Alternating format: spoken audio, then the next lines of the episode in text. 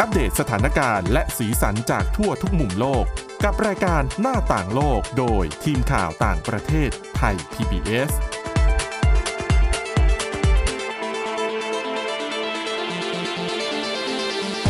สวัสดีค่ะ ต้อนรับคุณผู้ฟังเข้าสู่รายการหน้าต่างโลกนะคะ อัปเดตเรื่องราวทั้งสถานการณ์และสีสันจากทั่วทุกมุมโลกกับทีมข่าวต่างประเทศไทย PBS เช่นเคยค่ะ ติดตามฟังกันได้ หลายช่องทางนะคะ ทางแอปพลิเคชันพอดแคสต์ต่างๆ ค้นหาคำว่าหน้าต่างโลก หรือไปที่ www.thaipbspodcast.com ค่ะ วันนี้อยู่กับคุณจารุพรโอภาสรัฐ และดิฉันวินิษฐาจิตกรีค่ะ สวัสดีค่ะ มีเรื่องที่ อันนี้ที่ฉันสนใจมากๆที่คุณ อืม จารุพรนำมาฝาก ค่ะ เรื่องประเทศเวเนซุเอลา อืม คือเราได้ยินมาพักหนึ่งละ เรื่องของประเทศเนี้ยก็คือเรื่องเศรษฐกิจ อืม เงินเฟอ้อที่แบบเฟอ้อจนไม่รู้จะเฟอ้อยังไง ค่ะ จนมันเงียบไปแล้วเรื่องเนี้ย อืม แต่ปรากฏว่าตอนนี้ โครงการให้ความรู้ประชาชนเพื่อลดผลกระทบจาก การถูกงูกัดเหรอ ใช่ค่ะ ดิฉันก็นึกว่าจะต้องเป็นโครงการแบบ เออสร้างงานสร้างอาชีพรับมือปัญหาเศรษฐกิจ ปากท้องไหมอืม อืม แต่ มันมันไปงูกัดได้ยังไง คือเหมือนพักหลังๆมานี้มันน่าจะเกิดพวกอัตราการเสียชีวิตหรือว่าเขาเรียกว่าไงดีล่ะ แบบบางคนก็อาจจะต้องเจ็บป่วยสูญเสียอวัยวะจากการถูกงูกัดมากขึ้น ในประเทศนี้ก็เลยทำให้มีองค์กรไม่แสวง ผลกำไรเขาออกมาจัดโครงการ เป็นโครงการที่เอาไว้ให้ความรู้ประชาชนเนี่ยแหละค่ะว่า จะทำยังไงเมื่อถูกงูกัดเจองูควรทำยังไงหลัก ๆ ก็จะเป็นในเรื่องของการรักษาพยาบาลเบื้องต้น ถ้าเกิดว่าเจองูและถูกงูกัดจะเป็นยังไง อืม คือมันเกิดมาจากก่อนหน้านี้มีหลายกรณีมากอย่างเช่น ที่เขายกตัวอย่างมาก็คือ มีเด็กผู้หญิงคนหนึ่งเนี่ยถูกงูกัด แล้วก็คนในบ้าน วิธีการรักษาก็คือ เขาเลือกที่จะใช้ปัสสาวะของกวางอะค่ะ ฮะ มาฆ่าเชื้อ ก็คือเหมือนแบบมาลาดแผลมาฉีดแผลให้น้องอย่างเงี้ย เอามาจากไหนอ่ะ ดิฉันก็ไม่แน่ใจเหมือนกัน แต่คือมันก็คือปัสสาวะของกวาง งงทั้งวิธีและงงทั้งที่มาด้วยเนี่ย ใช่ คือเขามองว่าเป็นการรักษาเบื้องต้นที่บ้าน อ้อเหรอ ใช่ คือพอพอเหมือนพอทำอย่างนี้เสร็จสุดท้ายแล้ว ถ้าจะไม่ผิดน้องเนี่ยน่าจะโดนกัดที่ขา ค่ะ แล้วคนที่บ้านก็ใช้วิธีการนี้เนี่ยแหละ สุดท้ายแล้วเด็กผู้หญิงคนนี้ต้องถูกตัดขานะคะ เออ อืม บางกรณีก็จะมีแบบว่า คือเหมือน บางกรณีคืออย่างอย่างที่ฉันยังเหวอไม่หายก็คือ ใช้พวกน้ำมันเบนซินอย่างเงี้ย มามาฉีดมาพ่นที่แผล เพราะมองว่าน่าจะเป็นการฆ่าเชื้อหรือว่าการห้ามผิดได้แทนที่จะรีบพาไปโรงพยาบาล อ่า มันเกิดกรณีแบบนี้บ่อยๆ แล้วคือสุดท้ายแล้วคือมันมันไม่ได้สร้างผลดีแก่ใครเลย ก็เลยทำให้ต้องมีการจัดโครงการแบบนี้ออกมาก ำลังคิดอยู่ว่า อืม สมัยเด็กๆ ไม่ได้โดนงูกัดนะคะ อืม หมายถึงว่าแบบมันไม่ใช่แค่ประสบการณ์ตรงนะ แต่เชื่อว่าหลายๆคนคงเคยได้ยิน โดนหมากัดแมวกัดอะไรสักอย่าง อ่า คนแก่จะเอาเหล้า อืม มาราดมาล้างแผล ตอนแรก ค่ะ นึกว่าจะประมาณนั้น อืม ไม่ ไม่ กลับกลายเป็นอะไรที่บางคนอาจจะแบบว่ามองว่าเป็นสิ่งที่หาได้รอบตัวหรือว่าเป็นอาจจะความเชื่อ ตามแต่ละชุมชนที่ส่งต่อกันมาด้วยหลาย ๆ อย่างนะคะ ก็คือต้องบอกก่อนว่าในเวเวเนซุเอลาเนี่ย การเขาเรียกว่าการถูกงูกัดถือเป็นเรื่องปกติ แต่คนจำนวนมากยังเข้าใจผิดอยู่ถึงการรักษาพยาบาลที่มันควรจะเห็นผลได้ดีกว่านี้ ดิฉันยกมือคัดค้านแป๊บนึงการถูกงูกัดเป็นเรื่องปกติเหรอคะ จริง ๆ เหมือนกับว่า ต้องบอกก่อนว่า คือบ้านเขาเนี่ยงูเยอะ อ่า งูเยอะ อาจจะต้องใช้คำว่า เจอได้บ่อย งูชุม อ่า เป็นอย่างนั้นไปทำให้มีองค์กรไม่แสวงผลกำไรเขาก็เลยมาจัดโครงการแบบนี้ซึ่งผู้เชี่ยวชาญหรือว่าตัวเจ้าหน้าที่ขององค์กรนี้เขาก็บอกว่า เวลาเขาให้ความรู้เสร็จเนี่ย เขาจะมีการเปิดสายด่วนด้วย อ่า ก็ถ้าเกิดว่าใครถูกงูกัดก็รีบโทรมา เวลาโทรมาเนี่ย เจ้าหน้าที่ก็จะขอข้อมูลว่า คนที่ถูกกัดเนี่ย เด็กไหมอายุเยอะไหมผู้หญิงผู้ชายถูกกัดตรงไหน ค่ะ ก็จะถามข้อมูลเบื้องต้น พร้อมกับเหมือนรีเควสไปว่ามีรูปงูไหม ถ้าเกิดว่าถ่ายไว้ได้ อ๋อ ก็จะได้ระบุสายพันธุ์ได้ถูก อืม ซึ่งถ้าเกิดว่าได้ข้อมูลเบื้องต้นพวกนี้มาแล้วเนี่ย เขาจะได้เป็นการจัดแจงให้ถูกว่า เร่งด่วนประมาณไหน ควรจะไปที่โรงพยาบาลไหน ควรจะให้แพทย์เข้าไปหาไหมหรือว่ายังไงดี อืม เพราะว่าอย่างบางคนถ้าเกิดว่า เป็นงูที่มันมีพิษมากๆ เนี่ย ค่ะ ก็จะได้รีบพาไปโรงพยาบาลที่พอจะมี เขาเรียกว่ายาต้านพิษได้ อย่างทันท่วงที ใช่ ซึ่งเจ้าหน้าที่บอกว่าการที่เปิดโครงการนี้มาเนี่ย อย่างโดยเฉพาะสายด่วนเนี่ยเมื่อปีที่แล้วเนี่ยมีคนโทรมาหาเนี่ยประมาณมากกว่า 700 สายแล้วนะคะ ค่ะ เมื่อปีที่แล้วปีเดียว แล้วคำถามก็คือ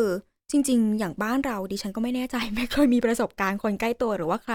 ถูกงูกัด ก็เลยไม่แน่ใจว่าพวกยาต้านพิษเนี่ยมันสามารถหาได้ง่ายมากไหม บ้านเราแหล่งรวมก็คือสถานสาวพานะคะ อืม ที่จะเป็นแหล่งรวมเซรุ่มต่าง อืมใช่ ๆ ก็คือพิษงูที่เอามาทำเป็นเซรุ่มเรียบร้อยแล้ว แต่อย่างที่เวเนเนี่ยก็คือ มันค่อนข้างที่จะหาได้ยาก คือเหมือนในประเทศเขามีห้องห้องปฏิบัติการที่เดียวที่ผลิตพวกเซรุ่มพวกนี้ก็คืออยู่ในกรุงการากัส อืม แล้วก็แม้กระทั่งตามในโรงพยาบาลรัฐนี่ก็ยังถือว่าหาได้ยาก แล้วถ้าถามว่าแล้วถ้าเกิดว่าเราไปหาซื้อล่ะ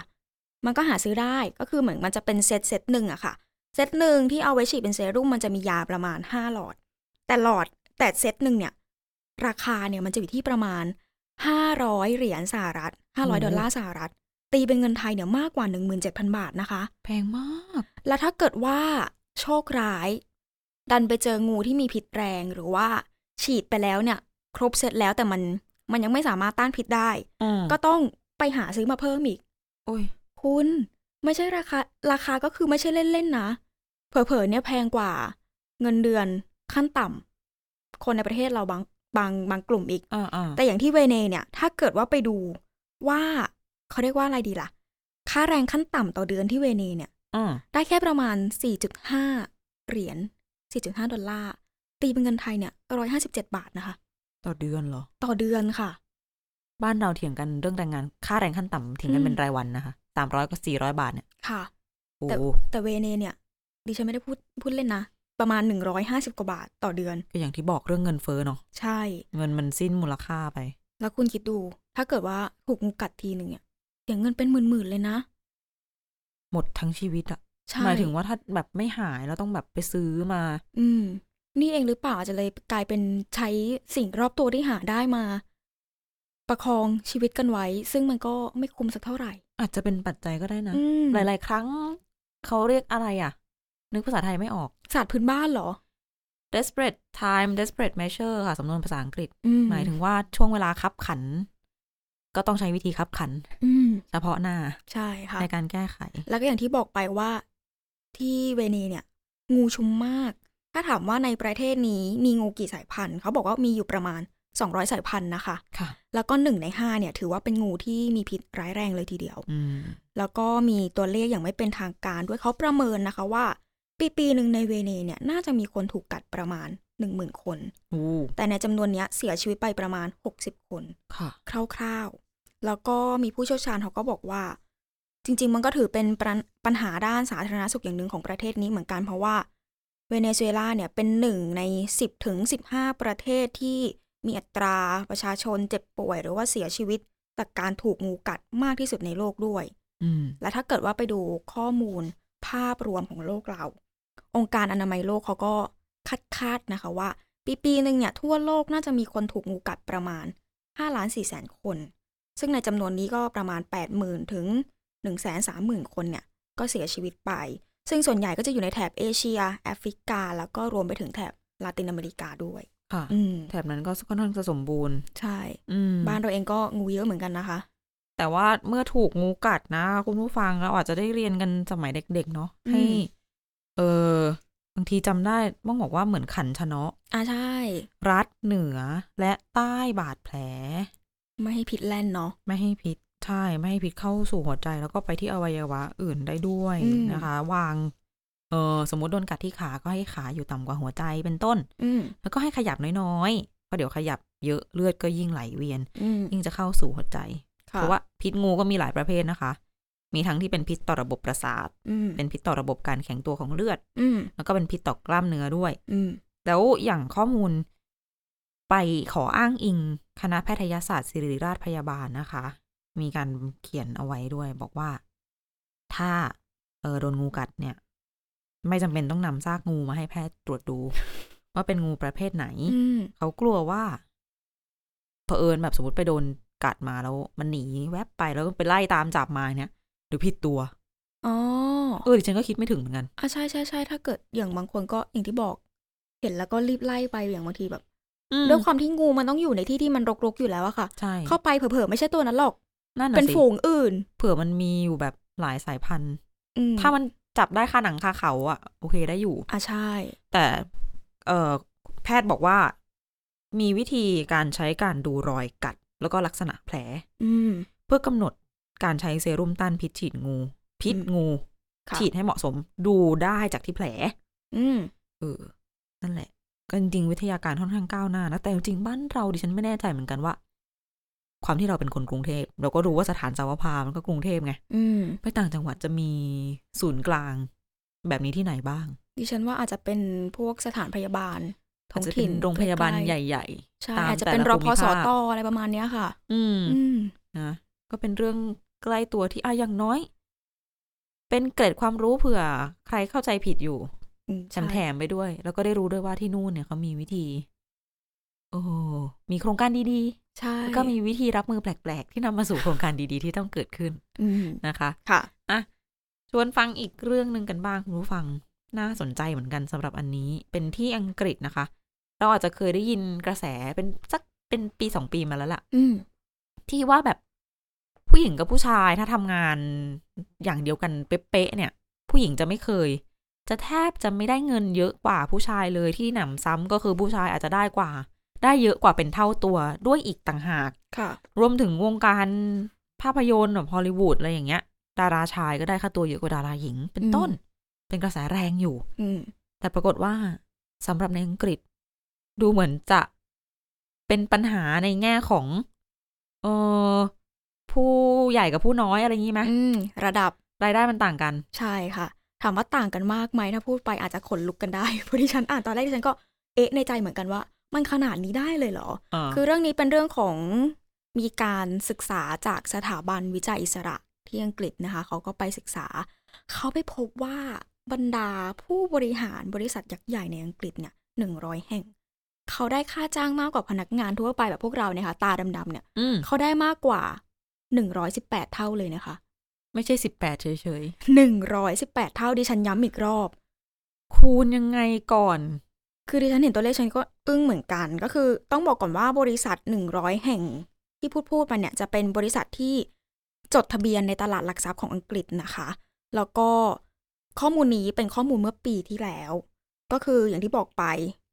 เรียกง่าย ๆ ว่าบรรดา CEO ก็แล้วกัน อืม CEO บริษัทเหล่านี้เนี่ยเขาจะได้รับค่าจ้างมากกว่าพนักงาน full time เนี่ยที่นั่งทำงานกันหัวฟูเลยเนี่ย ค่ะ มากถึง 118 เท่า และที่สำคัญเพิ่มขึ้นมาจากปี 2021 ที่ตอนนั้นเนี่ยอยู่ที่ 108 เท่าด้วยนะคะ โอ้โห เหมือนจะน้อย แต่ก็ไม่น้อย ใช่ ก็คือแต่ถ้าถามว่าในบรรดาคนที่ได้เยอะที่สุดเนี่ยคือใคร เขามีข้อมูลมาเหมือนกัน คนนี้ชื่อว่าคุณพาสคอลค่ะ เป็น CEO ของบริษัทโอ้โห พูดไปคุณชื่อกันแน่นอน a s t r a z e ซ e c a อ่า อ่า คนนี้เนี่ยเขาได้รับค่าตอบแทนสูงที่สุดที่ 16 ล้าน8แสน5หมื่นปอนด์ถ้าตีเป็นเงินไทย ตีเป็นเงินไทยดิฉันไม่คำนวณมาแล้วประมาณ 749 ล้านบาท เขาบอกว่าคนนี้เนี่ยแซงหน้า CEO ของบริษัท BAE System ที่เป็นบริษัทผลิตยุทโธปกรณ์ของอังกฤษไปอีก อืม อย่างคนนี้ที่เป็นเป็น CEO ของบริษัท ยุทธุปกรณ์คนนี้เนี่ยได้อยู่ที่ประมาณ 473 ล้านบาท ก็แซงหน้ากันไปก็คือแข่งกันรวยนั่นเอง ค่ะ จริง ๆ ถ้าเกิดว่าไปดูภาพรวมเขาเรียกว่าค่าเฉลี่ยสำหรับกลุ่ม CEO 100 คนเนี้ย จะอยู่ที่ประมาณ 149 ล้านบาท อืม อ๋อขออภัย 149 ล้านบาทเนี่ยปี 2021 แต่ ค่ะ ถ้าปี 2022 ที่ผ่านมาเนี่ย เพิ่มขึ้นไปอีกค่าเฉลี่ย 100 คนนี้ เพิ่มไปอยู่ที่ 173 ล้านบาทนะคะ ตัวเลขนี้ก็ทำให้ทางด้านของสหภาพแรงงานอังกฤษก็ออกมาบอกว่า โห อังกฤษเนี่ยถือเป็น เขาเรียกว่าไงดีล่ะ กลายเป็นดินแดนแห่งความสุดขั้ว อืม ก็คือใครรวย ก็รวยไม่บรรยะบรรยังเลย จริง ใครจนก็จนไม่ไม่ลืมหูลืมตาเหมือนกัน จนแล้วจนอีก ใช่ค่ะ แล้วเขาก็บอกด้วยนะคะว่า ในขณะที่หลายล้านครอบครัว เห็นว่าเงินและค่าใช้จ่ายต่างๆเนี่ยกำลังได้รับผลกระทบอย่างหนัก เนื่องมาจากวิกฤตค่าครองชีพ แต่บรรดาผู้บริหาร กลับได้ค่าจ้างที่เพิ่มขึ้น แล้วก็เป็นที่น่าพอใจ คือเหมือนกับว่า แทนที่จะหันมามอง ชั้นแรงงานกันมากขึ้น เพราะว่านอกจากเงินเดือนที่มันก็น้อยอยู่แล้วไหนจะวิกฤตค่าครองชีพค่าเงินเฟ้อต่างๆ กลับกลายเป็นว่าคนที่ได้เงินเพิ่มก็คือมหาเศรษฐีที่มีเงินหลายล้านกันอยู่แล้ว อีกแล้ว ทำไมมันดูสวนทางกันไปหมด นี่ก็ถือว่าเป็นวิกฤตที่ที่น่ากังวลนะคะโดยถ้าเกิดว่าไปดูตัวเลขอย่างเป็นทางการ เขาบอกว่าค่าเฉลี่ย รายได้ที่แรงงานได้ ระหว่างเดือนเมษายนถึงมิถุนายนที่ผ่านมาเนี่ย เขาบอกว่าได้เพิ่มมานะ ได้เพิ่มมาที่ 7.8%เมื่อเทียบกับปีก่อนหน้า แต่เพิ่มมาเท่าไหร่เนี่ย ถ้าเกิดว่าไปดูกับอัตราเงินเฟ้อก็ถือว่าเป็นการเพิ่มมาไม่ได้มากขึ้นขนาดนั้น อืม คือเหมือนไปหักลบกบหนี้กันแล้ว เจอเงินเฟ้อเข้าไปก็ไม่ค่อยอะไรละ ใช่ค่ะ เพิ่มมาจริงๆก็คือไม่ถึง 1% อ๋อ นิดเดียวเองเท่านั้นนะคะ ซึ่งต้องบอกว่าก่อนหน้านี้ถ้าเกิดว่าใครได้ติดตามข่าวก็จะรู้ว่าที่อังกฤษเนี่ย ก่อนหน้านี้ก็มีการประท้วงหยุดงาน ค่ะ เยอะมากในหลายกลุ่ม ไม่ว่าจะเป็นแพทย์ บุคลากรทางการแพทย์ อืม พยาบาล เออทนายความบรรดาคุณครู พ ทั้ง นัก หมด งานขับรถไฟ ใช่ พนักงานที่ทำงานตามสนามบินอะไรต่าง ทั้งหมดก่อนหน้านี้ที่เคยเห็นข่าวมาช่วงหนึ่งก็เยอะเหมือนกันเพราะว่าอัตราเงินเฟ้อในอังกฤษเนี่ยเพิ่มสูงขึ้นจริง ๆ ส่งผลให้ต้นทุน ค่าที่อยู่อาศัยอาหารพวกเครื่องทำความร้อนต่างๆ เขาก็พุ่งขึ้นเรื่อย ๆ ๆค่ะ ทำให้ทำงานเท่าไหร่มันก็ไม่พอสักที ซึ่งปัจจุบันถ้าเกิดว่าไปดูอัตราเงินเฟ้อในอังกฤษเนี่ยเขาบอกว่าลดลงมาอยู่ที่ 6.8%นะคะ ค่ะ จาก 7.9%เมื่อเดือนมิถุนายนที่ผ่านมา แต่ก็ยังถือว่าเป็นอัตราเงินเฟ้อที่สูงที่สุดในกลุ่มประเทศ G7 ซึ่งแม้ว่าก่อนหน้านี้เนี่ยอังกฤษเองก็แบงก์ชาติอังกฤษเองก็พยายามที่จะปรับขึ้นอัตราดอกเบี้ย อืม มากกว่า 10 ครั้งติดต่อกัน แต่ก็ไม่สามารถที่จะควบคุมอัตราเงินเฟ้อไว้ได้เท่ากับที่วาดหวังเอาไว้ อืม อืม ก็สงครามรัสเซียยูเครนก็ยังไม่จบอะนะคะ อืม ดังนั้นปัญหาเศรษฐกิจ ก็น่าจะยังต้องเกิดขึ้นต่อไปเรื่อยๆสำหรับหลายๆประเทศ แต่ดิฉันว่าเรื่องนี้น่าจะเห็นจากไม่ใช่แค่ในอังกฤษหรอก ที่ใครรวยก็รวยอยู่แล้ว ใครจนก็จนอยู่อย่างนั้นแหละ จนหนักขึ้นอีก ใช่ ด้วย เพราะว่าทุกอย่างมันแพงขึ้นเนาะ อืม ชีวิตมันแพงขึ้นอะ ใช่ เออเงินที่มีน้อยอยู่แล้วก็ยิ่งน้อยลงไปอีก ต่อ ค่ะ ให้ได้เงินเดือนเพิ่ม ก็ไม่ได้อะไรมากมายนัก แล้วโอ้พูดถึงเงินเดือน หลาย ๆ ที่อาจจะใช้วิธีแบบขึ้นเงินเดือน อืม ตามเปอร์เซ็นต์ อืม ดังนั้นผู้บริหารต่างๆ ที่แบบว่าโอ้โหเงินเดือนเยอะอยู่แล้วนะ ค่ะ ก็อาจจะเป็นกอบเป็นกรรมกันเลยทีเดียว อย่างแอสตราเซเนกาที่ฉันก็พอเข้าใจนะ แบบที่ผ่านมา เพราะช่วงสถานการณ์ ใช่ โควิดใช่ไหม ใช่ บวกกับบริษัทยุทโธปกรณ์ดิฉันก็มองว่าอาจจะเป็นเพราะว่าผลพวงสงครามของรัสเซียยูเครนด้วยหรือเปล่า อืม ที่ทำให้บรรดาชาติตะวันตกก็ต่างต้องเร่งจัดหาอาวุธ ใช่ ไปให้ยูเครนด้วยนะคะ ก็เป็นช่วง อืม ที่เขาน่าจะแบบธุรกิจดีอะ ก รั อ บบ เป็น โกย ร่ำเป็นสัน ได้อืม อืมใช่ ค่ะ นะคะอ่ะจนกลับมาฟังเรื่องแถบบ้านเรากันบ้างนะคะ วันนี้ยี่สิบห้าสิงหาคมพอดี ค่ะ เป็นวันที่เมื่อหกปีที่แล้ว เราอาจจะได้ยินข่าวความรุนแรงที่รัฐยะไข่ อืม ทั้งภาพของการแบบ เออทหารเมียนมา ตำรวจเมียนมาเข้าไปเผาบ้าน ชาวบ้าน ชาวโรฮิงญานะคะ ค่ะ แล้วก็การใช้ความรุนแรงในรูปแบบต่าง ๆ ซึ่งมีการมาเปิดเผยข้อมูลภายหลังเนี่ย ก็มีรายงานทั้งเรื่องของการใช้ความรุนแรงต่อร่างกาย ความรุนแรงทางเพศ อืม ข่มขืนกระทำชำเราผู้หญิงและอื่น ๆนะคะ ซึ่งก็เป็นสาเหตุให้ชาวโรฮิงญาจำนวนมากหลบหนีออกจากรัฐยะไข่ข้ามไปอยู่ที่บังกลาเทศไปอาศัยอยู่ในค่ายผู้ลี้ภัย อืม นับจนถึงตอนนี้ก็หกปีแล้วนะคะหกปี อืม เต็มๆที่เออเราก็เห็นข่าวพวกนี้มาตลอดจนแทบจะชินชาเนาะ ค่ะ แล้วก็ยังคงมีเรื่องของการแบบเอ่อขึ้นเรืออพยพ อืม เรืออับปาง ค่ะ เออไปอยู่ตามประเทศต่างๆ แล้วก็ขบวนการค้ามนุษย์ด้วยนะคะ ที่ก็ตามตามๆกันมาเป็นเงาตามตัว นั่นแหละ ครบหกปีตอนนี้ก็เลยมีคำถามเกิดขึ้นอีกเหมือนเช่น ทุก ๆ ปีที่ผ่านมาว่า อนาคตชาวโรฮิงญาจะได้กลับบ้านไหม อืม หรืออนาคตเป็นยังไงนะคะ ก็ต้องบอกว่าผ่านมาหกปี ตอนนี้เอ่อหน่วยงานต่างๆ ก็ออกมาข้อสรุปยังเป็นเหมือนเดิมเพราะยังไม่เห็น อนาคตสักเท่าไหร่เนาะ ค่ะ ย้อนภาพดูที่เราบอกกันไปเริ่มขึ้นช่วงปลายเดือนสิงหาคมปี 2017 ตอนนั้น ชาวโรฮิงญามากกว่า 7 0 0 0 0 คนนะคะข้ามแดนเข้าไปในบังกลาเทศ ข้ามเข้าไปสมทบกับคนโรฮิงญาที่อยู่ในนั้นอยู่แล้วหนีไปตั้งแต่ก่อนหน้านั้นเพราะว่า อืม ความรุนแรงหรือว่า ต่อชาวโรฮิงญาเนี่ยไม่ได้เพิ่งเกิดเมื่อปี 2017 จริงๆ มันยาวมาตั้งแต่นู่นนะคะ แล้วก็มา 1982อะ อืม มีการเลิกปฏิบัติ ก็เจอปัญหาต่างๆ จนกระทั่งไปอยู่รวมกันในค่าย ข้อมูลล่าสุด 31 กรกฎาคมที่ผ่านมาจากทาง สำนักงานข้าหลวงใหญ่ผู้ลี้ภัยแห่งสหประชาชาติ หรือ UNHCR เนี่ย แล้วก็รัฐบาลบังกลาเทศ ตัวเลขของชาวโรฮิงญาที่อยู่ในบังกลาเทศมี 962,416 คน ในจำนวนนี้เขาอาศัยอยู่ในค่ายเนี่ย เป็นค่ายเล็กๆ เล็กๆสามสิบสี่แห่ง ไม่ได้ใหญ่นะสามสิบสี่แห่งแล้วมันก็กระจุกตัวกัน จน อืม ทำให้อย่างโอเค ยกตัวอย่างที่คอกส์ภาษาเราได้ยินชื่อบ่อย ค่ะ ค่ายจะไปกระจุกกันอยู่แถบที่เขาเรียกว่ากุตูปาลอง ตรงนั้นน่ะก็คือได้ชื่อว่าเหมือนเป็นค่ายผู้ลี้ภัยที่ใหญ่ที่สุดในโลก อืม อืมแล้วก็อย่างในคอกส์บาซามีผู้ลี้ภัยอาศัยอยู่เนี่ยเก้าแสนสามหมื่นหนึ่งพันเก้าร้อยหกสิบคน โอ้โห อู้แน่น ๆ นะคะ แล้วก็ค่ายที่เขาบอกว่าแออัดที่สุดเนี่ย มีผู้อาศัยเกือบ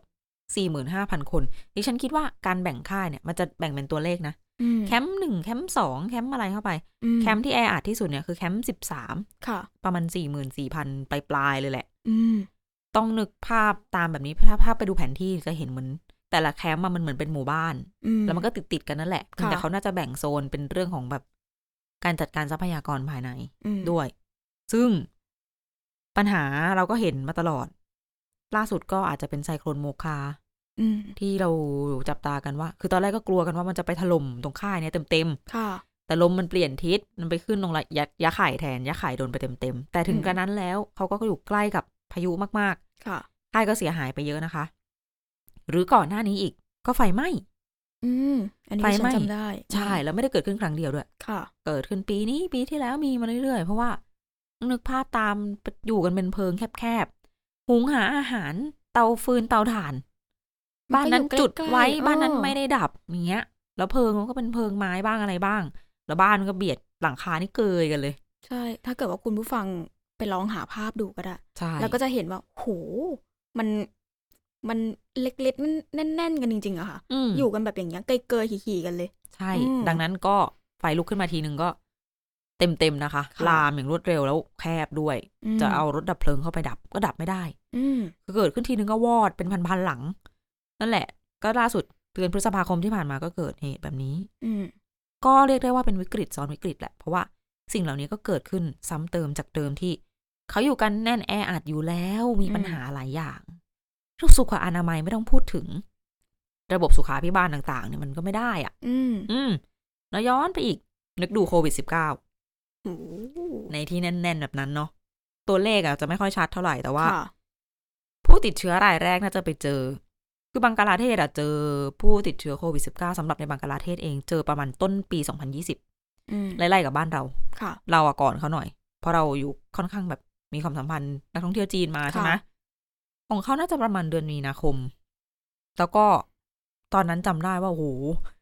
ทั่วโลกก็แบบโฟกัสกันเต็มที่ว่าโอ้โหต้องทำยังไงไม่ให้มันเข้าไปในค่าย ที่มีคนอยู่แบบจะเป็นล้านคนเนี่ย อืม ไม่งั้นมันจะแย่แน่ๆเลย ค่ะ ก็กันกันเต็มที่ปรากฏว่า เดือนพฤษภาคม ปี 2020 ก็เจอผู้ติดเชื้อ แล้วก็สถานการณ์ก็ก็ก็ดูไม่จืดพอสมควรอะนะคะ อืม ซึ่งหลังๆมาเขาก็จัดการกันได้ในระดับหนึ่งนั่นแหละเพียงแต่ว่าชีวิตก็ไม่เคยเป็นคำว่าดีหรอก อืม คนก็เลยยังคงแบบอาลงเรือหนี อืม ทั้งจากในบังกลาเทศทั้งจากยะไข่ก็นำไปสู่การเอาปัญหาอย่างที่เราเห็นเนี่ยเรืออับปางคนเสียชีวิต กระบวนการค้ามนุษย์หาประโยชน์จากคนเหล่านี้นะคะ อืม ตัวเลขปีที่แล้วเนี่ยน่าจะมี ชาวโรฮิงญาอพยพผ่านทะเล ไม่ต่ำกว่า 3,500 คนแล้วก็เสียชีวิต อย่างน้อย 348 คนจาก UNHCR นะคะ ตัวเลขนี้ อันนี้เท่าที่รู้นะ อืม เพราะที่ไม่รู้น่าจะมีอีก ส่วนคำตอบเรื่องนี้อย่างที่บอกไปว่าก็ยังไม่มี เพราะว่าเอาจริง ๆ จะให้ปัญหานี้จบชาวโรฮิงญาก็ต้องได้สถานะพลเมืองของเมียนมาเนาะ อืม เพื่อจะกลับบ้านได้ ค่ะ แล้วก็ต้องกลับ ถ้าจะกลับต้องกลับอย่างปลอดภัยด้วย ก่อนหน้านี้มีความพยายามส่งกลับ แต่ส่งไปแล้วไม่รู้จะเจออะไร ชาวโรฮิงญาก็เลยไม่ยอมกลับ ค่ะ ซึ่งก็เข้าใจได้ อืม นั่นแหละ แล้วรัฐบาลเมียนมาก็ยังเป็นรัฐบาลทหารอยู่ ซึ่งก็ยังไม่มีความคืบหน้าในเรื่องนี้นะคะ ดังนั้นก็อาจจะเรียกได้ว่าในเวลานี้ครบรอบ 6 ปี สิ่งที่เกิดขึ้นกับชาวโรฮิงญา ยังมองไม่เห็นอนาคตนั่นเอง อืม นะคะและนี่คือเรื่องราวที่นำมาฝากกันสำหรับหน้าต่างโลกวันนี้คุณผู้ฟัง ติดตามฟังเรากันได้ผ่านทางแอปพลิเคชันพอดแคสต์ต่างๆ ค้นหาคำว่าหน้าต่างโลกนะคะ หรือ www.thaipbspodcast.com ก็ฟังได้ค่ะ วันนี้เราสองคนและทีมงานลาไปก่อน สวัสดีค่ะ สวัสดีค่ะ Thai PBS podcast. View the world via the voice.